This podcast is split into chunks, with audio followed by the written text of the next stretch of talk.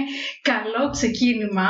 Και έχουμε σήμερα την ε, Βίκη Παπά, η οποία είναι ψυχολόγος, συστημική και οικογενειακή ψυχοθεραπεύτρια. Την καλωσορίζουμε με πολύ μεγάλη χαρά για να συζητήσουμε ένα θέμα με πολύ μεγάλο ενδιαφέρον, το οποίο και το ακούμε γύρω μας αρκετά συχνά. Είναι επίκαιρο πάρα πολύ γιατί παρουσιάζονται πολλές τέτοιες ας το πούμε καταστάσεις και είναι το θέμα της συνεξάρτησης και το πώς διαχειριζόμαστε τις σχέσεις της συνεξάρτησης και πόσο υπάρχουν γύρω μας και θέλουμε να μάθουμε να τις αναγνωρίζουμε αλλά και να τις διαχειριστόμαστε κατάλληλα. Πήκε μου καλώς ήρθες. Καλώς σας βρήκα. Χαίρομαι πάρα πολύ που είμαι σήμερα εδώ. Είναι όντως ένα πάρα πολύ ενδιαφέρον θέμα, το οποίο βλέπω και εγώ συχνά στις θεραπευτικές συνεδρίες, ότι το συναντάμε πάρα πολύ συχνά. Οπότε είναι πολύ σημαντικό σήμερα οι άνθρωποι που θα μας ακούσουν να καταλάβουν, να εντοπίζουν αυτές τις συνεξαρτητικές συμπεριφορές, αλλά και να βρούμε κάποιους δρόμους μαζί, ώστε οι άνθρωποι που δυσκολεύονται μέσα από τέτοιες συμπεριφορές να βρουν έναν τρόπο να τα διαχειρίζονται καλύτερα.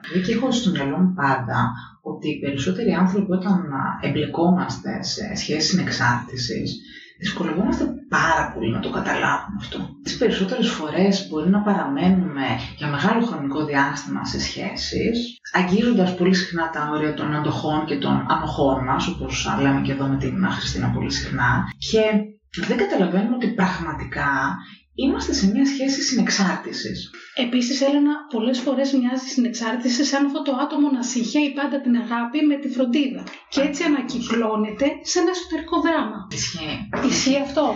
Θα πω μία, μία φράση μόνος. Σ' αγαπώ γιατί σε χρειάζομαι. Πόπο. Ναι. Τι μεγάλη εξάρτηση που δείχνει αυτή Πόσες φορές το έχουμε δει αυτό γύρω μας, ε; Ακριβώς, πόσες φορές το αισθανόμαστε. Μπορεί κάποιος να μην μας το λέει ρητά, αλλά πολλές φορές σε διάφορες σχέσεις, είτε είναι συντροφικές, είτε είναι οικογενειακές, είτε φιλικές, επαγγελματικές, υπάρχει αυτό το αίσθημα. Σε αγαπάω γιατί σε χρειάζομαι. Υπάρχει ενός είδους εξάρτηση. Άρα είναι ουσιαστικά σαν να μην μπορώ να φανταστώ τη ζωή μου mm. μακριά από αυτόν τον άνθρωπο, σαν να μην είμαι πλέον ανεξάρτητη, σαν να μην είμαι αυτόνομη. Αυτονομημένη. Ακριβώς. Η, η έννοια της αυτονομίας δεν υπάρχει σε μια συνεξαρτητική σχέση. Το άτομο που εκδηλώνει είτε δέχεται μια συνεξαρτώμενη συμπεριφορά μοιάζει με οποιαδήποτε άλλη εξάρτηση, απλά αυτή τη φορά απαντάτε σε ένα πρόσωπο. Δηλαδή δεν μπορεί να λειτουργήσει χωρίς τον άλλον. Καθόλου, όχι. Έχει ανάγκη αυτή τη σχέση. Ακόμη και αν αυτή η σχέση είναι τοξική, είναι δυσλειτουργική, δεν μπορεί εύκολα να φύγει από αυτή τη σχέση γιατί δεν μπορεί να το αναγνωρίσει. Ενώ το ξέρει δηλαδή ότι είναι σε μια τοξική σχέση και δυσλειτουργική, μένει. Θα δούμε. είναι δύσκολο έτσι λίγο κάποιες φορές να αντιληφθούμε ποια είναι αυτά τα χαρακτηριστικά και αυτό το λόγο θα τα συζητήσουμε έτσι σήμερα για να τα εντοπίσουμε πιο εύκολα. Α πάμε να πούμε πρώτα τι είναι η συνεξάρτηση για κάποιον που δεν γνωρίζει τον όρο, γιατί πολλές φορές βρισκόμαστε σε τέτοιες σχέσεις και δεν γνωρίζουμε. Νομίζω ότι το μεγαλύτερο πρόβλημα που παρατηρείται γύρω μας είναι ότι πολλοί άνθρωποι δεν γνωρίζουν τι είναι η τοξική σχέση, τι είναι η ναρκιστική διαταραχή, τι είναι η συνεξάρτηση. Οπότε, κατ' επέκταση, δεν μπορούν να αναγνωρίσουν τι συμβαίνει ώστε να κάνουν αυτά που πρέπει. Όπως είπα και πριν, το δηλώνει και η ίδια η λέξη από τα δύο συνδετικά. Συνεξάρτηση. Κινείται μέσα σε δύο άξονες. Τη σχέση που έχω με τον εαυτό μου και τη σχέση που έχω με τους άλλους μοιάζει με μια εξάρτηση, απλά απαντάτε σε ένα πρόσωπο. Ουσιαστικά το άτομο δυσκολεύεται να, ε, να διατηρήσει μια υγιή αυτοεικόνα, δεν μπορεί να ικανοποιήσει μόνος του τις ανάγκες του, δεν μπορεί να θέσει λειτουργικά όρια και δεν είναι σε σύνδεση με αυτό που πραγματικά επιθυμεί. Δεν μπορεί να εμπιστευτεί τον εαυτό του, οπότε προσπαθεί μέσα από αυτή τη σχέση να βρει την αξία και τις επιθυμίες του μέσα από τον άλλον. Άρα ουσιαστικά είναι σαν να γίνεται ο άλλος ο καθρέφτης μας. Από ό,τι καταλαβαίνω. Ακριβώς. Όπως το λες. Είναι καθρέφτης τελικά ρε ή είναι δικανίκη. Μοιάζει περισσότερο σαν καθρέφτης, θα έλεγα. Γιατί γενικότερα η σχέση μας ε, είναι ένας αντικατοπτρισμός όλων όσων έχουμε βιώσει, όλων όσων επιθυμούμε, όλων όσων δεν είχαμε πάρει ενδεχομένως σαν παιδιά. Και επίσης η συνεξάρτηση ξεκινάει τις περισσότερες φορές, δεν είναι δεδομένο βέβαια αυτό, αλλά έχει μια αφετηρία από την παιδική ηλικία, γιατί εκεί ξεκινάει ο δεσμός με το φροντιστή με τους γονείς μας. Οπότε, αν αυτός ο δεσμός δεν ήταν ασφαλής στην αρχή και έπειτα δεν αυτονομήθηκε σταδιακά, αυτή την αυτονομία προσπαθούμε μέσα από μια συνεξαρτητική όμως σχέση, με μια διαστρέβλωση, να τη βρούμε μέσα στις συντροφικές μας σχέσεις, στις φιλικές σχέσεις, σαν ενήλικες αργότερα. Άρα η συνεξάρτηση έχει χρονική αφετηρία.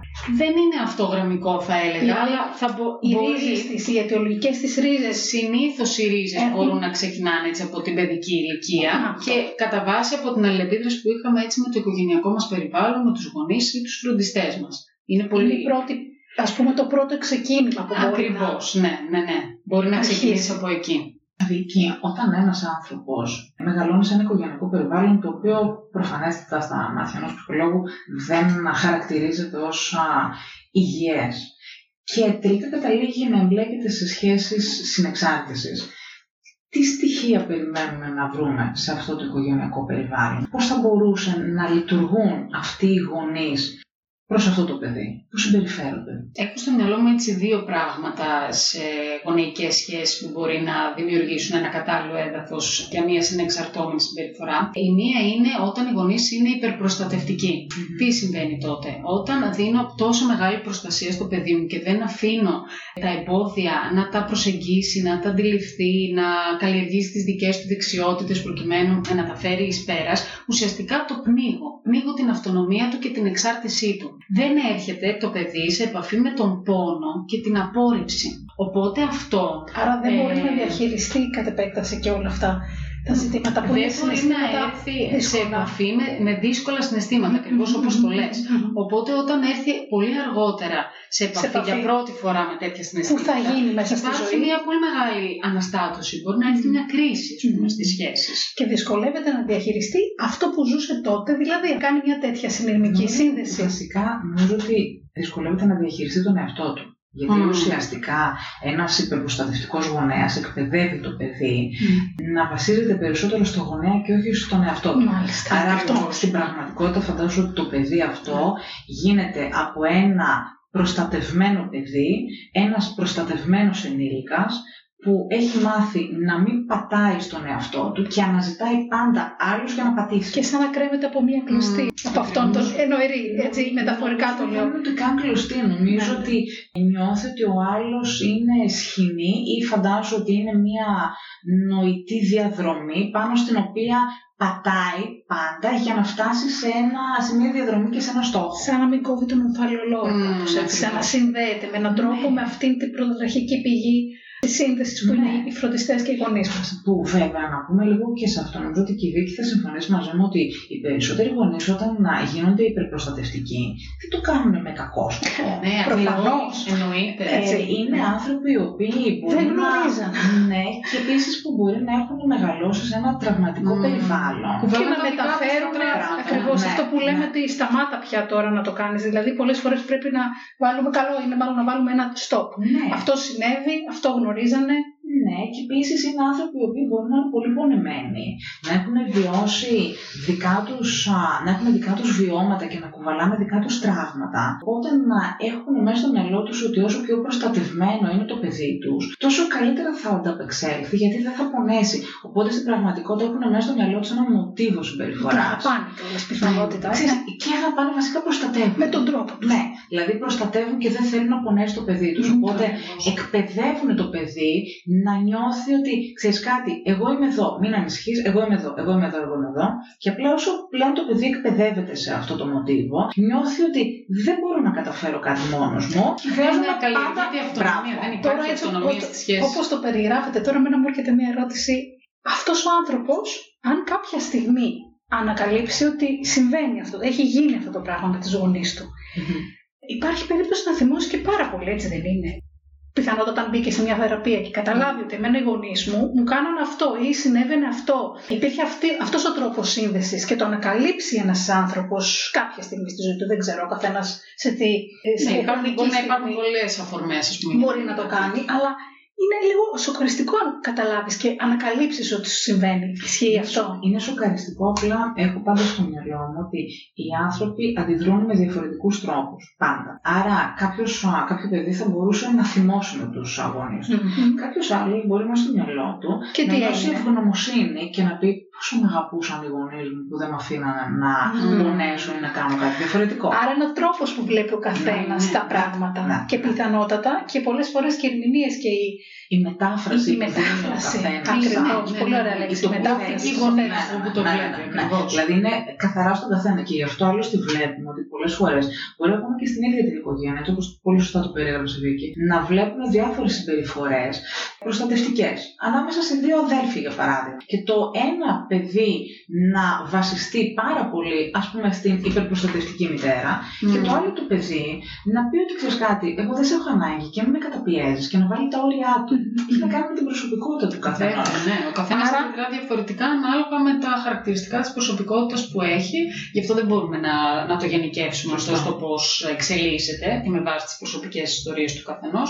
Αλλά σίγουρα αυτό που είπες πριν, Χριστίνα, ναι, μπορεί να είναι έτσι ένα σοκ όταν το αντιλαμβάνεται κανείς, αλλά είναι σημαντικό να το συνειδητοποιήσουμε. Και άρα λοιπόν είπατε πολύ σωστά και οι δύο ότι ε, η προσωπικότητα παίζει πολύ μεγάλο ρόλο στο πώς δημιουργούμε σχέσεις συνεξάρτησης και στο πώς αντιμετωπίζουμε τα προηγούμενα βιώματα που ανακαλύπτουμε και δημιουργούμε κατ' επέκταση σχέσεις συνεξάρτησης. Και το τι πρότυπα είχαμε μέσα στο οικογενειακό περιβάλλον. Μεγαλώνουμε και αναζητούμε σχέσεις σαν ενήλικες, κυρίως με βάση τα πρότυπα που είχαμε στο οικογενειακό μας περιβάλλον. Στο πώς συνδεόμασταν. Ακριβώς. Είτε οι γονείς μεταξύ τους, σαν συντροφικό ζευγάρι, είτε σαν mm. γονείς προς τα παιδιά, είτε τα αδέρφια, αν υπήρχαν μεταξύ τους ή με άλλους συγγενείς μέσα στην οικογένεια. Αυτά, αυτές είναι οι πρώτες σχέσεις που είχαν που έχει ένα παιδί ως πρότυπο. Αν έβλεπα για παράδειγμα τους γονείς μου να συμφωνούν σε αυτά που Ας ή αν έβλεπα τους γονείς μου να βάζουν όρια ο ένας στον άλλον, υγιή όρια, δεν εννοούμε κάτι που να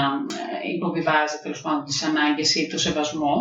Αλλά αν, ας πούμε, ένα παιδί στην παιδική του ηλικία έβλεπε τους γονείς να βάζει όρια, είναι πολύ πιθανό, ας πούμε, να υιοθετήσει αντίστοιχα ένα τέτοιο ρόλο. Και να θεωρεί ότι είναι πολύ φυσιολογικό να βάζω τα όρια μου, να, θέτω, να εκφράζω τα συναισθήματά μου.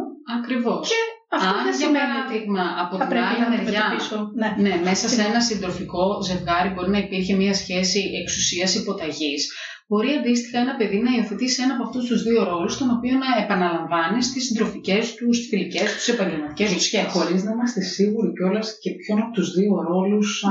θα υιοθετήσει. Μπορεί να μέσα στο μυαλό του να θεωρεί πολύ υγιές να είναι ο υποταγμένος ή η υποταγμένη, ή μέσα στο μυαλό του να θεωρεί πάρα πολύ φυσιολογικό και λογικό από την πλευρά του να είναι αυτός ο οποίος θα εξουσιάζει ή αυτή η οποία θα εξουσιάζει. Οι ρόλοι οι οποίοι θα υιοθετήσουμε στη ζωή μας και τα πρότυπα σχέσεων τα οποία θα υιοθετήσουμε είναι κάτι το οποίο είναι τόσο ζωντανό και αλλάζει συνέχεια και ταιριάζει με την προσωπικότητα μας. Ναι, είναι κάτι το οποίο δεν μπορεί να προβλεφθεί ακριβώς. Ακριβώς δηλαδή... είναι αυτό που λέει ζωντανό. Ακριβώς. Είναι μια διαργασία συνεχής. Δεν σταματάει ποτέ. Έχει να κάνει με τα ερετήσματα, με άλλους ανθρώπους που θα συναντήσουμε στη ζωή μας, με, με Πάρα πολύ. Με τους αποχωρισμούς. Και γι' αυτό το λόγο και είναι και μια τρομερή και εκπληκτική διαδικασία η ψυχοθεραπεία. Μια διαδρομή. Έτσι. Είμα, είμαστε όμως λίγο προκατηλημένοι σαν να αγαπάμε την ψυχοθεραπεία. ναι, είναι αλήθεια αυτό. Σημασία έχει κανείς να, να θέλει να δουλέψει πάνω στο Τώρα να ρωτήσω εγώ κάτι άλλο και τις δυο σας, ε, να μου απαντήσετε και η μία και η άλλη. Από την εμπειρία σας που έχετε ως ψυχολόγοι, ψυχοθεραπευτές, τα περιστατικά αυτά που αντιμετωπίζετε, δεν θέλω φυσικά να θα πούμε γενικότερα, γενικότερα ναι, ναι. πόσο εύκολο είναι να αναγνωρίσει κάποιος αυτή τη σχέση κατά τη διαδικασία της ανάλυσης αυτής του εαυτού μας και της δουλειάς με τον εαυτό μας που κάνουμε; Πάρα πολύ δύσκολο. Δύσκολο. Ναι. Mm-hmm. Είναι πάρα πολύ δύσκολο καταρχήν να δεχθείς ότι χρειάζεσαι βοήθεια. Είναι πάρα πολύ δύσκολο να δεχθείς ότι είσαι σε μια σχέση συνεξάρτησης, γιατί σκέφτεσαι ότι όλο αυτό θα πρέπει να το αποδομήσεις και μέσα στο μυαλό σου. Οι περισσότεροι άνθρωποι βαφτίζουμε τη σχέση μας υγιή πολλοί άνθρωποι τη βαφτίζουν υγιή τη σχέση χωρίς να είναι υγιή και όντας και πάρα πολύ δυσλειτουργική. Οπότε σκέφτονται όταν κάποιος θα πρέπει να αποδεχθεί ή να παραδεχθεί ότι βρίσκεται σε μια σχέση συνεξαρτητική, πρέπει να αποδεχθεί ότι πρέπει να πάρει και διάφορες αποφάσεις. Και ευθύνε. Και την ευθύνη ναι, ακριβώς των σχέσεων, των αποφάσεων και επίσης μέσα από αυτή τη διαδικασία καταραίουν και πρότυπα αυτό που ανέφερες πριν, το να συνειδητοποιήσει ότι μπορεί να έχει συμβεί στο οικογενειακό μου περιβάλλον, στη δική μου ιστορία, ε, μπορεί να φέρεις στην αρχή ο θεραπευόμενος, ο κάθε θεραπευόμενος, μια αντίσταση. Και είναι λογικό, γιατί μια νέα πληροφορία όταν την εισάγει ο θεραπευτής μπορεί να, να ταράξει το, το σύστημα. Και φόβο επίσης. Εκείνη τη στιγμή θα βιώσει και διάφορα στάδια πένθου. Δηλαδή mm. θα σοκαριστεί, θα φοβηθεί, θα νιώσει θλίψη.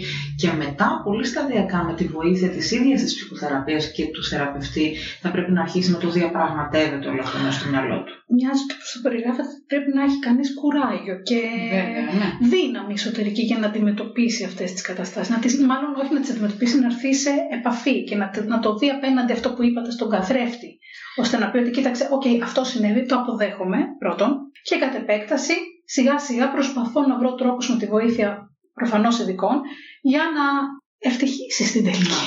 Να σου πω κάτι, εγώ θεωρώ ότι το μεγαλύτερο όπλο στα χέρια των θεραπευόμενων είναι η επιθυμία τους να αγαπήσουν τον εαυτό τους. Όταν, πολύ ωραίο, όταν πολύ ωραία παρατήρηση. Όταν κάποιος λοιπόν Η επιθυμία να αγαπήσουν τον εαυτό τους. Να, να. Οπότε όταν κάποιος αρχίζει και παρατηρεί ότι είναι σε μια σχέση συνεξάρτησης, αρχίζει και αναγνωρίζει ότι δεν είναι ευτυχισμένος. Άρα ένας άνθρωπος που είναι σε σχέση συνεξάρτησης δεν αγαπάει τον εαυτό του. Ευάζει σε πολύ δεύτερη μοίρα τον εαυτό του, θα έλεγα. Ναι, και επίσης πολύ συχνά, νομίζω θα συζητήσουμε ούτω ή άλλω και θα μας πει και η Βίκη λίγο πώς συμπεριφέρεται και ένας άνθρωπος σε μια σχέση συνεξάρτησης. Οι άνθρωποι που είναι σε σχέση συνεξάρτηση γενικά δεν έχουν όρια. Είναι διατεθειμένοι να κάνουν τα, πάντα για mm. τους συντρόφους τους σε μια προσπάθεια να αποδείξουν ότι μπορεί να είναι σε αυτή τη σχέση ή ότι αξίζουν να είναι σε αυτή τη σχέση. Θα τρέξω με 300 και θα έρθω να σε δω σε μια άλλη πόλη γιατί θέλω να σου αποδείξω ότι σε αγαπάω τόσο πολύ που κανένας άλλος δεν θα σε αγαπήσει. Είναι μια σχέση συνεξάρτησης, γιατί με αυτόν τον τρόπο θέλω να σε εγωιτεύσω ή να σε εντυπωσιάσω. Δεν είναι απαραίτητα υγιής τρόπος αντίδρασης σε συμπεριφοράς. Δεν λειτουργούμε έτσι. Αλλά Α δούμε λίγο με τη Βίκη για πώς να δούμε, Για να δούμε, να δούμε λίγο πρώτα τις αιτίες που οδηγούν τη συνεξάρτηση, Βίκη. Ναι, όπως είπαμε και πριν, αυτό που ανέφερα είναι ότι πολλά κομμάτια του πώς σχετιζόμαστε στις ανθρώπινες σχέσεις έχουν να κάνουν με το πώς έχουμε βιώσει την παιδική μας ηλικία. Οπότε θα συνεχίσω αυτό που έλεγα πριν με το μοτίβο των γονέων. Αν για παράδειγμα είχαμε το αντίθετο από τους υπερπροστατευτικούς γονείς, δηλαδή γονείς οι οποίοι δεν ήταν παρόντες, είτε συναισθηματικά, είτε γεωγραφικά, γιατί μπορεί να υπήρχαν ζητήματα που χρειάζεται για μεγάλο χρονικό διάστημα να λείπουν, τότε ένα παιδί καλείται να αναλάβει ένα ρόλο που δεν αρμόζει στην ηλικία του. Μπορεί ενδεχομένως να καλείται να φροντίσει τον ε, άλλο γονέα που μένει πίσω ή τον άλλο γονέα που παραμελείται και να πάρει ενδεχομένως το ρόλο του συντρόφου, ενώ είναι παιδί, ή να πάρει το ρόλο του φροντιστή απέναντι στα αδέρφια, εάν υπάρχουν. Οπότε από πολύ μικρή ηλικία αυτό το παιδί μαθαίνει ότι το να φροντίζω συνεχώς τις ανάγκες των άλλων είναι το υγιές και είναι αυτό το οποίο πρέπει να κάνω ώστε να διατηρήσω τη σχέση, να μην εγκαταλειφθώ. Ξεκινά και ένας ρόλος φροντιστή. Φοβάται μην εγκαταλειφθεί και γι' αυτό το λόγο μπαίνει σε αυτή τη σχέση. Ναι, είναι πολύ, πολύ σημαντικό αυτό.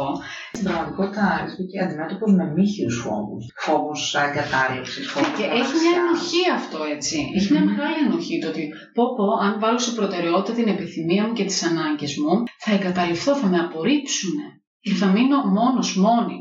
Δεν θα η αυτονομία διαστρεβλώνεται και έρχεται και την αντιλαμβάνεται το άτομο σαν κίνδυνο. Ναι, σαν κίνδυνο Είναι πολύ έτσι, το τρέμει, το διαστατωμένο όλο αυτό. Ακριβώς. Και αυτό το κάνει γιατί υπάρχει κάποια συνοσυρότητα, γιατί μπορεί σε αυτόν τον άνθρωπο να δούμε κάποια καταθλιπτικά στοιχεία. Αυτό το βλέπουμε σε αυτούς τους ανθρώπους γιατί ουσιαστικά νιώθουν ότι δεν έχουν μάθει να το κάνουν ποτέ ή έχουν μια διαστρεβλωμένη εικόνα της ταυτότητάς τους ή των σχέσεων. Για ποιο λόγο σκέφτεσαι ή πιστεύεις ότι μπορεί να συμπεριφέρεται κάποιος έτσι; Αυτό έχει να κάνει κυρίως με τις σχέσεις, νομίζω. Δεν έχει μια γραμμική εξήγηση, δεν είναι αίτιο αποτέλεσμα. Έχει να κάνει με την αλληλεπίδρασή μας μέσα στις σχέσεις. Οπότε, ναι, μετά μπορεί να έρθει και η θλίψη σαν ένα σύμπτωμα, μπορεί να έρθει και το άγχος, μπορεί να έρθει και η συνεξάρτηση, αυτό το ότι συνδέουμε με μια διαδικασία εξάρτησης μέσα στις σχέσεις μπορούν να έρθουν διάφορα ζητήματα, διάφορες κρίσεις μετά στην ζωή ενός ανθρώπου. Πώς συμπεριφέρεται ένας άνθρωπος σε μια σχέση συνεξάρτησης. Ποιες συμπεριφορές είναι αναμενόμενες, υπάρχει τελικά κάτι που αναμένουμε σε μια εξαρτητική σχέση; Θα ξεκινήσω από αυτό που ανέφερες πριν με τα όρια, γιατί είναι το πιο έτσι εμφανές που υπάρχει με τους ανθρώπους που δηλώνουν ή δέχονται μια συνεξαρτητική συμπεριφορά. Δεν μπορούν οι άνθρωποι αυτοί να βάλουν όρια, γιατί σκεφτείτε ότι τα όρια είναι μια φανταστική έτσι γραμμή ανάμεσα σε εμάς και τους άλλους. Που διαχωρίζει το τι είναι δικό μου σαν συνέστημα, σαν σκέψη, σαν ανάγκη, σαν επιθυμία. Στι σχέσει συνεξάρτησης τα όρια είναι πολύ θολά, είναι αδύνατα. Αρέσει η λέξη θολά που χρησιμοποιεί. Ναι, είναι θολά. Δεν μπορούν να θέσουν ένα σαφές όριο. Ανάμεσα στον εαυτό τους και στους άλλους. Πραγματικά. Επίσης, ξέρεις γιατί μου αρέσει, γιατί νομίζω ότι έχω στο μυαλό μου ότι οι άνθρωποι οι οποίοι εμπλέκονται σε μια σχέση συνεξάρτηση έχουν ένα αίσθημα θολής εικόνας ούτως ή άλλως. Ναι, και για τον εαυτό τους τους, και για την ακριβώς. ίδια τη σχέση. Δηλαδή, υπάρχει Σαν μια να, θολούρα. σαν να είναι παραμορφωτικό ο καθρέφτης, ε. Ναι. Μμμ, ακριβώς. ναι, Ακριβώς. ναι, Δεν μπορούν να ναι, καθρεφτιστούν ναι, έτσι ναι, καθαρά. Ναι. Όντως.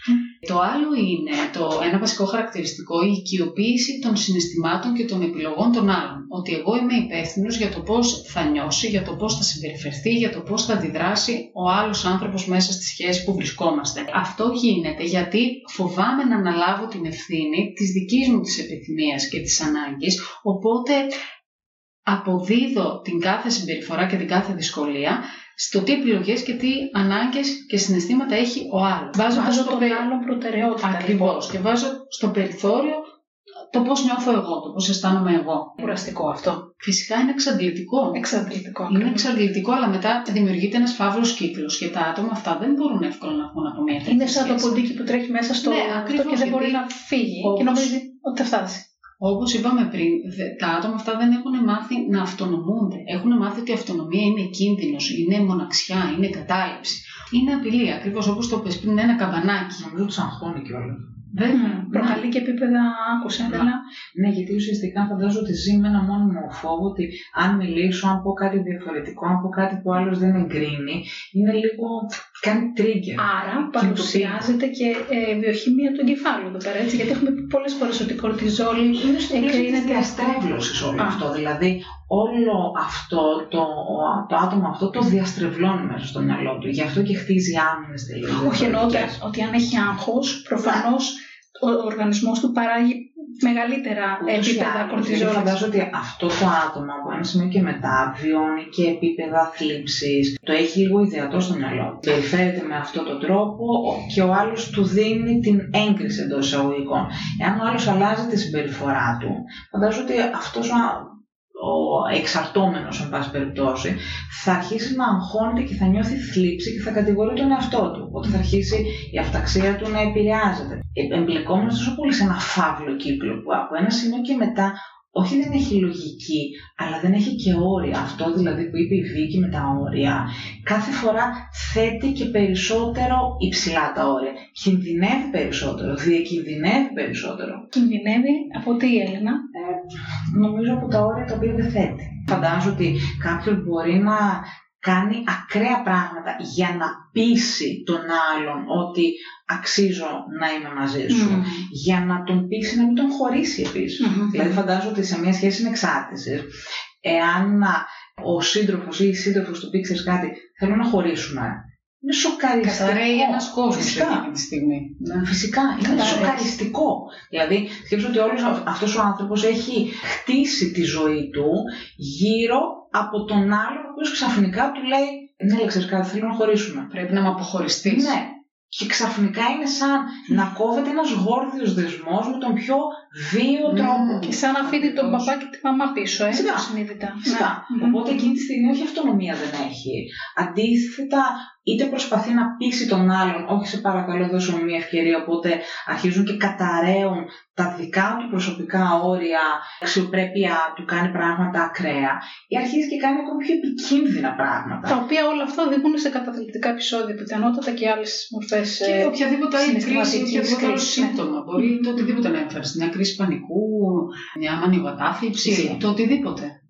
Επίσης, είναι εγκλωβισμένος, φαντάζομαι, αυτός ο άνθρωπος. Είναι εγκλωβισμένος σε μια σχέση που δεν θέλει ποτέ να τελειώσει. Και Σαν αυτό να του αρέσει και λίγο, ε. έχει μάθει έτσι. Ναι, ναι. Και επίσης αυτό που βλέπουμε συνήθως είναι ότι ένας άνθρωπος όταν μαθαίνει να ζει σε μια σχέση συνεξάρτησης, επαναλαμβάνει τα μοτίβα συνεξάρτησης. Και σε Δηλαδή, άλλες Και σχέσεις. σε άλλες Ακριβώς, σχέσεις. ακριβώς. Για παράδειγμα, μπορεί να το δούμε αυτό το, το μοτίβο και στις φιλικέ σχέσεις. Ναι, σε όλα Και στον εργασιακό τομέα και σε Ακριβώς, ναι. όλους. Στον οικογενειακό, Και το φιλικό. θεωρεί απόλυτα Κοινωνικό. φυσιολογικό, δηλαδή το βαφτίζει φυσιολογικό Μμμ. και δεν μπορεί να σκεφτεί τον εαυτό του σε μια διαφορετική σχέση. Άμα χωρίσει με κάποιον και η επόμενη σχέση που θα θελήσει θα πρέπει να έχει ένα παρόμοιο μοτίβο. Τέτοιο γιατί μοτίβο. Έτσι Τέτοιες νιώθει θέσεις ασφάλεια. ασφάλειας. Ακριβώς. Ναι, αυτό είναι το ασφαλές. Έτσι ακριβώς όπως το λες, είναι πολύ σημαντικό. Πολύ ξεκάθαρο. Είναι κάτι άλλο που έχουμε να πούμε πάνω σε αυτό; Ε, όσον αφορά τους παράγοντες που είπαμε πριν και πώς καταλαβαίνουμε, βασικά όχι τους παράγοντες, πώς καταλαβαίνουμε αν ένα άτομο είναι συνεξαρτώμενο, έχει να κάνει και με αυτό που ανέφερες πριν με την αυτοεκτίμηση. Αυτοεκτίμηση τι είναι, κατά πόσο θεωρώ ότι ο εαυτός μου αξίζει ή όχι; Τα άτομα που δημιουργούν συνεξαρτητικές σχέσεις δεν πιστεύουν ότι αξίζουν. Το αξιακό του σύστημα είναι πάρα πολύ εύθραυστο. Οπότε προσπαθούν αυτή την αξία που είτε δεν έχουν δώσει στον εαυτό τους, είτε δεν την έχουν πάρει από σημαντικούς άλλους, να την αναζητήσουν μέσα από τέτοιες συνεξαρτητικές σχέσεις. Και κάτι τελευταίο είναι κατά πόσο έχω μάθει να επικοινωνώ τις ανάγκες μου. Είναι κάτι διαφορετικό από τα όρια. Έχει να κάνει με την επικοινωνία. Πολλές φορές νιώθουμε ένοχοι να επικοινωνήσουμε την ανάγκη μας. Ακριβώς. Το πώς αισθάνομαι, το τι θέλω, το τι δεν θέλω. Μέχρι πού μπορείς να φτάσεις, μέχρι πού μπορούμε να φτάσουμε μαζί. Πού σου επιτρέπω να. Ακριβώς. Το κομμάτι της επικοινωνίας, όταν δεν έχω μάθει να επικοινωνώ τις ανάγκες μου, είναι κάτι το, ένα χαρακτηριστικό το οποίο ευνοεί στο να δημιουργηθεί μια τέτοια σχέση. Ναι. Το οποίο μαθαίνεται, βέβαια να το κάνει, φαντάζομαι αυτό. Ε, βέβαια, όλα μαθαίνουν. Όλα μαθαίνουν. και νομίζω ότι ο πρωταρχικός πυρήνας ουσιαστικά για να το μάθουμε είναι οι οικογένειές μας, mm. οι πατρικές μας οικογένειες. Δηλαδή οι γονείς μας. Ακριβώς, ναι. Οι οικογένειες καταγωγής. Να, να. Λοιπόν, τώρα εγώ θέλω να ρωτήσω, Ποιες είναι οι ενδείξεις ότι βρισκόμαστε σε μια ε, σχέση συνεξάρτησης, όπως τα καμπανάκια, τα κόκκινα που λέμε, όπως λέει η Έλενα, τα red flags, ας πούμε. ότι αυτά, κοίταξε, όταν συμβεί αυτό, πιθανότατα να μην το γνωρίζω ότι νιώθω ότι κάτι δεν πάει καλά, αλλά δεν το ξέρω λοιπόν αυτό να το πω, ότι είναι ένδειξη αυτό. Οπότε, ποια είναι αυτές, ποιες είναι αυτές οι ενδείξεις που όταν τις δούμε ή τις παρατηρήσουμε σε μια οποιαδήποτε μορφή σχέσης, πρέπει να τις δώσουμε σημασία ώστε να αναγνωρίζουμε ότι βρισκόμαστε στην σχέση συνεξάρτησης. Ε, το πρώτο πράγμα που μου έρχεται εμένα στο μυαλό είναι ότι δεν υπάρχει αμοιβαιότητα στη σχέση. Αυτό, αυτό το βασικό χαρακτηριστικό που εγώ το θεωρώ ώστε μια σχέση να είναι υγιής δεν υπάρχει, έχει καταργηθεί. Όταν ας πούμε αισθάνομαι ότι για καιρό αναλαμβάνω την ευθύνη των άλλων καταπιέζω τα δικά μου συναισθήματα. Δεν αισθάνομαι άνετα να επικοινωνήσω ανάγκες, επιθυμίες, φόβους μαζί με τον άνθρωπο που βρισκόμαστε μαζί στην οποιαδήποτε σχέση, όποια και αν είναι αυτή. Όταν μονίμως προσπαθώ να αναζητήσω τον εαυτό μου μέσα σε αυτή τη σχέση, είναι ενδείξεις συνεξάρτησης. Και όταν αισθάνομαι ότι δεν μπορώ να φύγω από αυτή τη σχέση, αυτό που είπες πριν, ότι δεν μπορώ με τίποτα να φύγω από αυτό και θα μείνω μόνος αν αυτός ο άνθρωπος φύγει από τη ζωή μου. Βίκυ, όμως όταν κάποιος είναι σε μια σχέση συνεξάρτησης, επίγνωση έχει τελικά. Γιατί έχω πάντα στο μυαλό μου ότι το μεγαλύτερο εμπόδιο σε μια σχέση συνεξάρτησης είναι η επίγνωσή μας και η συνειδητότητά μας. Δεν μπορούμε να αντιληφθούμε τελικά ότι είμαστε σε μια σχέση. Άρα ουσιαστικά λες ότι η ένδειξη θα πρέπει να είναι να δούμε ότι και εμείς δεν έχουμε επίγνωση. Ναι, νομίζω. Ναι, το, νομίζω. Πέρα από το να δούμε για τους άλλους, ναι, αυτό αναφέρεις ναι, δηλαδή, είναι πολύ σημαντικό. Δηλαδή να το δούμε και μέσα μας. Ναι, δηλαδή νομίζω ότι το πρώτο βήμα είναι να μπορέσουμε να καταλάβουμε λίγο τον εαυτό μας. Γιατί οι περισσότεροι άνθρωποι με τους οποίους δουλεύουμε και μπορεί να είναι σε σχέσει συνεξάρτησης, δυσκολεύονται πάρα πολύ να παραδεχθούν ότι mm. είναι σε μια σχέση συνεξάρτησης και ότι όλο αυτό τους φαίνεται πάρα πολύ υγιές. Αυτό βέβαια συμβαίνει γιατί είναι αυτό που λέγαμε πριν, ότι έχουν μάθει ότι αυτό είναι το υγιές πρότυπο. Οπότε τις περισσότερες φορές όντως δεν έχουν επίγνωση για το ότι βρίσκονται μέσα σε μια σχέση. Βέβαια, μου έρχεται στο μυαλό και μια άλλη υπόθεση ενδεχομένως, το ότι μπορεί να το κάνουν γιατί έτσι έχουν μάθει να τραβάνε την προσοχή, να κερδίζουν την προσοχή των άλλων. Και, και άρα τη φροντίδα των άλλων. Πολύ σημαντικό να τραβάνε την προσοχή των άλλων, ναι. Ναι, γιατί θέλουν ουσιαστικά να έλξουν το ενδιαφέρον και γι' αυτό κάλλιστα και κάθε φορά αυξάνουν τα όρια τους. Τα όρια τους είναι τόσο ελαστικά, τα όρια του είναι ναι, ναι, ναι, τους απεριόριστα, Και κάθε φορά προσπαθούν να αποδείξουν στον άλλον και με κάτι παραπάνω και με κάτι παραπάνω και με κάτι παραπάνω. Γιατί θέλουν πάντα να είναι στο επίκεντρο. Το έχουν ανάγκη. Δηλαδή δεν το κάνουν γιατί είναι κακοί άνθρωποι. Α μην έχουμε στο μυαλό μας ότι αυτοί οι άνθρωποι που είναι σε σχέση εξάρτησης είναι κακοί άνθρωποι. Όχι, είναι τραυματισμένοι άνθρωποι. άνθρωποι. Είναι άνθρωποι οι οποίοι έχουν πονέσει και μέσα στο μυαλό τους όλο αυτό είναι με αυτόν τον διαστρεβλωμένο τρόπο. Είναι κακοί. Είναι πονεμένοι, τραυματισμένοι άνθρωποι που έχουν τρομερή ανάγκη να αγαπηθούν, να τους αγκαλιάσουν και να εισπράξουν την αποδοχή. Και αυτό, αυτό όμως, και σαν να βγάζουν όμως και αγκάθια σε όλη αυτή τη διαδικασία. Ναι. Κάτι άλλο που ας πούμε χειριστικοί άνθρωποι είναι ε, θυματοδοτεί ένδειξη της ε, Ε, θα προσπαθούν να εντάξει, η αλήθεια είναι ότι οι συμπεριφορές όπως αυτές που περιγράψαμε μπορούν να γίνουν χειριστικές ως προς κάποιον άλλο. Όχι, αλλά... είναι ένδειξη ένας χειριστικός άνθρωπος ότι μπορεί να είναι Ναι, βέβαια τώρα η χειριστικότητα είναι κάτι πολύ υποκειμενικό. Το Μμμ. πώ την ορίζει ο καθένας είναι κάτι πολύ μοναδικό. Οπότε εντάξει, δεν θα το λέγαμε. Μπορούν να αναπτυχθούν τέτοιες συμπεριφορές, Ναι, ναι. αλλά δεν σημαίνει ότι. Απαραίτητα, ναι. Ναι, ναι, ναι, Μμμ. ακριβώς. Βίκυ, πώς μπορούμε να βοηθήσουμε έναν άνθρωπο ο οποίος είναι σε μια σχέση συνεξάρτησης και θέλ, εμείς παρατηρούμε πράγματα, αλλά εκείνος δεν τα ακούει. Αυτός ο άνθρωπος τελικά πώς μπορεί να βοηθηθεί; Εγώ θα έλεγα, το λέω συνέχεια και στις ε, συνεδρίες που κάνω, ότι πρέπει να καταλάβουμε από πού μπορούμε να ξεκινήσουμε και τι αντέχουμε να κάνουμε πρώτα. Δηλαδή ένα πολύ μεγάλο βήμα μπορεί να είναι και καταστροφικό τελικά. Οπότε, από βασικούς άξονες της, ε, της σχέσης, π.χ. οριοθέτηση. Οπότε ξεκινάω και βλέπω πώς μπορώ να βάλω ένα φρένο σε αυτές τις συμπεριφορές. Από πού αντέχω να ξεκινήσω περισσότερο. Ποιο είναι το πιο εύκολο όριο που μπορώ να βάλω. Και επίσης να φαντασιωθώ λίγο στο μέλλον. Αν βάλω αυτό το όριο, όποιο και αν είναι αυτό, όποιο και αν έχω αποφασίσει ότι είναι, πώς θα είναι η σχέση, ποιο είναι το καλύτερο σενάριο και ποιο είναι το χειρότερο; Μμμ. Γιατί το να προχωρήσω πολύ γρήγορα σε αλλαγές Μμμ. μπορεί να είναι καταστροφικό αυτό που είπα πριν. Σοκαριστικό. Ναι, οπότε να αναστατώσω ακόμη περισσότερο και τα δύο μέλη της σχέσης. Άρα βήμα-βήμα να, να χτίσεις, Ακριβώς. ας πούμε, τα, τα Βήμα, σκαλοπάτια που θα ανέβεις για να φτάσεις, να περάσεις. Ναι, Ας πούμε, να τα- εντοπίσουμε αυτές τις περιοχές που αισθανόμαστε έστω και μια μικρή ασφάλεια ότι μπορούμε να ξεκινήσουμε από εκεί βήμα-βήμα να κάνουμε κάποιες αλλαγές στη συμπεριφορά. Και επίσης, για παράδειγμα στην οριοθέτηση, τι θα μπορούσα να οριοθετήσω μέσα στη σχέση ώστε να αρχίσω να αισθάνομαι εγώ λίγο καλύτερα, αλλά και να είναι και η σχέση πιο υγιής και να μοιάζει να εξελίσσεται. Γιατί αυτές οι σχέσεις που είναι συνεξαρτητικές δεν έχουν το χαρακτηριστικό της εξέλιξης. Τι Είναι συνέπειες, στάσιμες. ποιες είναι οι συνέπειες, ας πούμε; Μπορούμε να πούμε δύο συνέπειες αυτού του τρόπου λειτουργίας; Τη ζωή το του ότι ανθρώπου. μία σχέση δεν, δεν εξελίσσεται. Βρισκόμαστε συνεχώς σε ένα φαύλο κύκλο συμπεριφορών που επαναλαμβάνονται και αισθανόμαστε ότι χάνουμε και τον εαυτό μας, αλλά ότι- ότι και αυτό που έχει δημιουργηθεί μέσα στη σχέση χάνεται. Μμμ. Ακόμη και το ελάχιστο έτσι που είναι φροντιστικό ή ένα είδος αγάπης που μπορεί να υπάρχει, αυτό μπορεί σιγά σιγά να αρχίσει να χάνεται με Σωστά. τον καιρό. Πολύ Όσο σωστά. αυτό επαναλαμβάνεται. Επίσης, στην καθημερινότητα νομίζω ότι θα δούμε πρακτικά στη σχέση μας μέσα πολλούς καυγάδες. Μμμ. Θα αρχίσουμε να Συγκρούσεις. βλέπουμε συγκρούσεις, θα αρχίσουμε να νιώθουμε ότι δεν μπορούμε να διαχειριστούμε τον εαυτό μας. Θα αρχίσουμε να υπάρχει αψημαχία με τον σύντροφό μας ή με τη σύντροφό μας και να κατηγορούμε ο ένας τον άλλο. Θα υπάρχει μία πλέον ευερεθιστότητα και από εμάς και από τον άλλο, οπότε θα υπάρχει μια δυσλειτουργικότητα στην Και καθημερινότητά αυτό μας. θα περάσει Μμμ. βέβαια αν υπάρχουν και παιδιά στην οικογένεια, θα περάσουν και Βέβαια. στα παιδιά τα οποία είναι, είναι πολύ, πολύ καταστροφικό και αυτό. Προφανέστατα, προφανέστατα. Και επίσης ενδεχομένως να υπάρξει και ένα σύμπτωμα. Οπότε όταν είτε ο ψυχικός μας κόσμος είτε το σώμα μας μας μιλάει, πρέπει να το ακούμε. Είναι ένα μήνυμα του τι μας λέει εκείνη τη στιγμή. Πολύ Οπότε σημαντικό. οτιδήποτε και αν συμβαίνει, Κόκκινο όποια κρίση, αυτό ακριβώς, όποια κρίση και αν έρχεται, πρέπει να αναρωτηθώ λίγο τι έχει να μου πει. Αν ας πούμε αυτή η κρίση πανικού ή αν αυτή, αυτός ο μεγάλος καυγάς είχε λόγια, είχε φωνή και μπορούσε να μου μιλήσει, τι θα μου έλεγε; Πολύ σωστή Να. ερώτηση. Πάντοτε Πάρα μπορούμε πολύ να- σημαντικό. Και, και επίσης να, να πούμε λίγο το εξής. Τις περισσότερες φορές οι άνθρωποι όταν αντιμετωπίζουν ένα ψυχοσωματικό ή όταν αντιμετωπίζουν μια κρίση στη σχέση τους, μας ρωτάνε γιατί τώρα; Προσπαθούν μέσα στο μυαλό τους να το αποδώσουν στο για, το γιατί, ε, να καταλάβουν.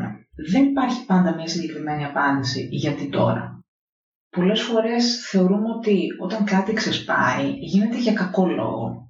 Εγώ θα είχα στο μυαλό μου ότι αλλάξτε λίγο την οπτική σας και δέστε το ότι όλο αυτό είναι μια ευκαιρία που απλά το σώμα σας σας λέει, ξέρεις κάτι, Κάνε κάτι άλλο. κουράστηκα. ναι, δηλαδή με κούρασες. Και επίσης σκεφτείτε το και ακόμη πιο εναλλακτικά. Ίσως το σώμα σας σας θεωρεί και το μυαλό σας δυνατό ή δυνατή για να το αντιμετωπίσετε όλο αυτό. Το γεγονός ότι αντιμετωπίζετε μια κρίση δεν σημαίνει ότι είστε αδύναμος. Το γεγονός ότι έχετε ένα ψυχοσωματικό δεν σημαίνει ότι είστε αδύναμος. Μπορεί το μυαλό σας απλά εκείνη τη στιγμή και ο εγκέφαλός σας να θεωρεί ότι είναι ίσως η πρώτη φορά που μπορείτε να το διαχειριστείτε. Και που ανταποκρίνεται, που μας Φυσικά, δίνει ένα μήνυμα, ένα Φυσικά. σήμα. Και που θέλει να σας προφυλάξει από το χειρότερο. Δηλαδή, Είναι- αυτή τη Γι' αυτό στιγμή είναι ένα- ξεσπάει μια Ακριβώς. κρίση. Είναι μια Ακριβώς, Για να μας ευθεία. προλάβει από κάτι πολύ μεγαλύτερο, από κάτι Είναι- πολύ πιο καταστροφικό. μοιάζει με μια ευφυΐα του ίδιου μας του οργανισμού που μας μιλάει με έναν τρόπο που Το πιθανότατα σύστημα θα πρέπει να προσπαθεί μάθουμε να τον έρθει ακούσουμε. Σε ισορροπία. Προσπαθούμε να μας φέρουμε σε ισορροπία. Άρα είναι ευλογία αυτό που το λέμε, το έχουμε πει πολλές φορές. Ακούγεται παράλογο, παράδοξο, αλλά όντως έτσι είναι. Όπως το περιέγραψες πριν, Μμμ. μια κρίση είναι και μια ευκαιρία. Ευκαιρία. Σίγουρα έχει το δύσκολο, το κομμάτι, το δυσφορικό, αλλά είναι και μια ευκαιρία να Ξεβόλεμα δούμε. επίσης, Βίκυ. Ακριβώς. Η κρίση είναι ξεβόλεμα. Και βγαίνεις από τα όρια, από τα, τα- το comfort zones, αυτό που λέμε, Ναι. που ήξερες να κάνεις, Μμμ. το έκανα έτσι και το, το γνώριζα αυτό. Είναι μια μετακίνηση. Ναι. Αλλάζω θέση. Οδεύοντα προς το τέλος, που έχει πολύ μεγάλο ενδιαφέρον όλο αυτό το θέμα που συζητάμε, η θεραπευτική αντιμετώπιση της εξάρτησης ποια είναι, υπάρχει κάποια αντιμετώπιση θεραπευτική; Δεν θα έλεγα ότι υπάρχουν συγκεκριμένα βήματα ας πούμε, που ανάλογα και με το θεραπευτή και το τι προσέγγιση ακολουθεί. Σίγουρα. Υπάρχει έτσι μια συγκεκριμένα, ένα συγκεκριμένο πλάνο που μπορεί να ορίσει έτσι με το θεραπευόμενο. Αλλά το πιο σημαντικό είναι όταν κάποιος έρχεται σε θεραπεία, έχει κάνει το πρώτο βήμα. Γιατί έχει καταλάβει, έχει αντιληφθεί ότι κάτι δεν πάει καλά. Οπότε μην τη φοβάστε τη θεραπεία. Έχει δύσκολα μονοπάτια, έχει σκοτεινά μονοπάτια, αλλά γι' αυτό το λόγο υπάρχει ο θεραπευτής μαζί σας. Είναι συνοδοιπόρος, είναι καθοδηγητής. Μην περιμένετε όμως ότι θα σας πει να κάνετε ένα, δύο, τρία. Δεν θα σας δώσει μια συνταγή, γιατί ο καθένας ξέρει τον εαυτό του καλύτερα και τις δυνατότητες του και τις δυνάμεις του μόνος του. Α, αλλά κάπου τις έχει χάσει. Έχουμε τις κάπου έχει απαντήσεις. χάσει αυτές τις δυνάμεις. Υπάρχουν όλες οι απαντήσεις μέσα μας, απλώ ουσιαστικά θέλουμε έναν άνθρωπο να μας δείξει το δρόμο. Είναι μια θεραπευτική συμμαχία, Μμμ. Βίκυ, ουσιαστικά η ψυχοθεραπεία. Όταν εννοούσα θεραπευτική προσέ- ε, αντιμετώπιση, εννοούσα αν υπάρχει η ψυχοθεραπευτική ή αν αντιμετωπίζεται και με φαρμακευτική αγωγή. Δεν ξέρω, υπάρχει άλλος τρόπος. Νομίζω ότι τα πάντα κρίνονται και με βάση την κλινική κατάσταση Μμμ. που Μμμ. βρίσκεται ο κάθε θεραπευόμενος. Υπάρχει μια κλινική εκτίμηση από τον α, θεραπευτή, από τον ψυχολόγο ε, ή από τον ψυχίατρο, αν κάποιος απευθυνθεί σε ψυχίατρο. Μπαίνει σε μια διαδικασία να δει διαγνωστικά πώς είναι αυτός ο άνθρωπος, σε τι κλινική κατάσταση Μμμ. βρίσκεται. Καλό είναι λοιπόν να πάρουμε την κλινική εικόνα, όπως λέμε πάντοτε, και η κάθε περίπτωση είναι μοναδική και ξεχωριστή και να κρυθεί Ακριβώς. από τον Ναι. ειδικό το τι θα πρέπει να ακολουθηθεί ως δρόμος για να μπορέσει κάποιος να φύγει από αυτή την κατάσταση, να ξεφύγει από την συνεξάρτηση και να ευτυχήσει, έτσι, να αποκτήσει μια α, αρμονική ζωή. Αυτό δεν είναι το ζητούμενο. Νομίζω το βασικό κομμάτι είναι να μπει σε μια λογική πρώτα απ' όλα να παρατηρήσει τον εαυτό του και να αρχίσει να αποκτά μια επίγνωση και επίσης να σκεφτεί ότι τα όρια μας δεν είναι τόσο ελαστικά και ανθεκτικά όσο νομίζουμε. Και να αποκτήσει και ψυχική ανθεκτικότητα. Έχει κλονιστεί η ψυχική ανθεκτικότητα όλων μας από αυτό που έχουμε βιώσει και με την, τον κορονοϊό και τις συνθήκες όλες αυτές τις οποίες μπήκαμε που ήταν πρωτόγνωρες και Μμμ. ακόμη ο κόσμος βρίσκεται σε μια αναστάτωση και σε μια αμφιβολία του τι θα γίνει. Οπότε έχουμε χάσει την ψυχική ανθεκτικότητα. Να μπορέσουμε να τη βρούμε για να την για να πατήσουμε και να σταθούμε στα πόδια μας. Γιατί όσο πιο πολύ στεκόμαστε στα πόδια μας και έχουμε αυτοπεποίθηση και δύναμη εσωτερική, τόσο νομίζω ότι Μμμ. μπορούμε να αντιμετωπίσουμε και το οποιοδήποτε πρόβλημα συμβεί, όχι μόνο αυτή η κατάσταση που είναι λίγο δύσκολη, μοιάζει λίγο δύσκολη. Ας Έτσι. δούμε την κρίση, εγώ θα έλεγα σαν μια ευκαιρία. Νομίζω ότι και η συνεξάρτηση, Βίκυ, είναι μια ευκαιρία για να κάνουμε τη σχέση μας πιο υγιής ή για να έχουμε και εμείς άλλες α, ε, απαιτήσεις ή διεκδικήσεις ή θέλουμε σχέσεις. Και να δούμε και τι είδους και τι ποιότητα σχέσεων περιμένουμε να έχουμε με τους άλλους. Και εγώ σαν ένα κλείσιμο θα ήθελα να κάνω μια αντιστροφή μιας ερώτησης. Στη μία, σε μια σχέση συνεξάρτησης, συνήθως εστιάζουμε στο όταν θέλουμε να φύγουμε από αυτό το μοτίβο, να βγούμε, να σπάσουμε τον κύκλο, στο τι θα κάνω ώστε να μην αναλαμβάνω την φροντίδα των άλλων, πώς θα ξεφύγω από αυτό. Αλλά το θέμα είναι όχι πώς θα σταματήσω να ευχαριστώ τους άλλους, αλλά πώς θα αρχίσω να θέτω σε προτεραιότητα τον εαυτό μου. Μμμ. Πρέπει να εστιάσουμε σε αυτό. Μια χαρά. Εκεί Ναι, focus. ναι, ναι, να ναι, ναι. αντιστρέψουμε την ερώτηση. Όχι στο τι θα κάνω για να μην υπηρετώ τους άλλους. Τι θα κάνω για να βάλω σε προτεραιότητα και εμένα. Όχι εγωιστικά, αμοιβαία πάντα. Αμοιβαία. Πολύ ωραία. Επικοινωνώντας τα θέλω μας και Ακριβώς. φροντίζοντας τα ωριά μας. Επικοινωνώντας αμοιβαία, λοιπόν, ε, κορίτσια, θα να κλείσουμε με αυτό το, έτσι, το μήνυμα ότι επικοινωνούμε αμοιβαία και αυτονομούμε τις σκέψεις μας και τον εαυτό μας και τοποθετούμε τα όρια μας και, ίσα- και ίσως μαθαίνουμε και καλύτερα έτσι και είναι και πιο υγιής τρόπος να αγαπάμε. Ακριβώς. Πρώτο επεισόδιο νέα σχολική χρονιά. Καλή χρονιά λοιπόν. Α πούμε ναι σε εμάς και όχι στις ανεξάρτητε. Ακριβώς. Καλή επάνωδο λοιπόν. Ευχαριστούμε πάρα πολύ τη Βίκη Και εγώ Παπά. σας ευχαριστώ. Το διασκέδασα πολύ. Εμείς Θέμα. νομίζω είπαμε πολύ σημαντικά πράγματα, δώσαμε πολλά μηνύματα, μπορούμε να κάνουμε πάρα πολλά, έχουμε πολύ μεγάλη δύναμη μέσα μας. Αυτό να θυμόμαστε. Και αυτό θέλουμε να μεταδώσουμε ε, σήμερα με αυτή την ε, συζήτηση. Ευχαριστούμε πολύ. Και εγώ ευχαριστώ.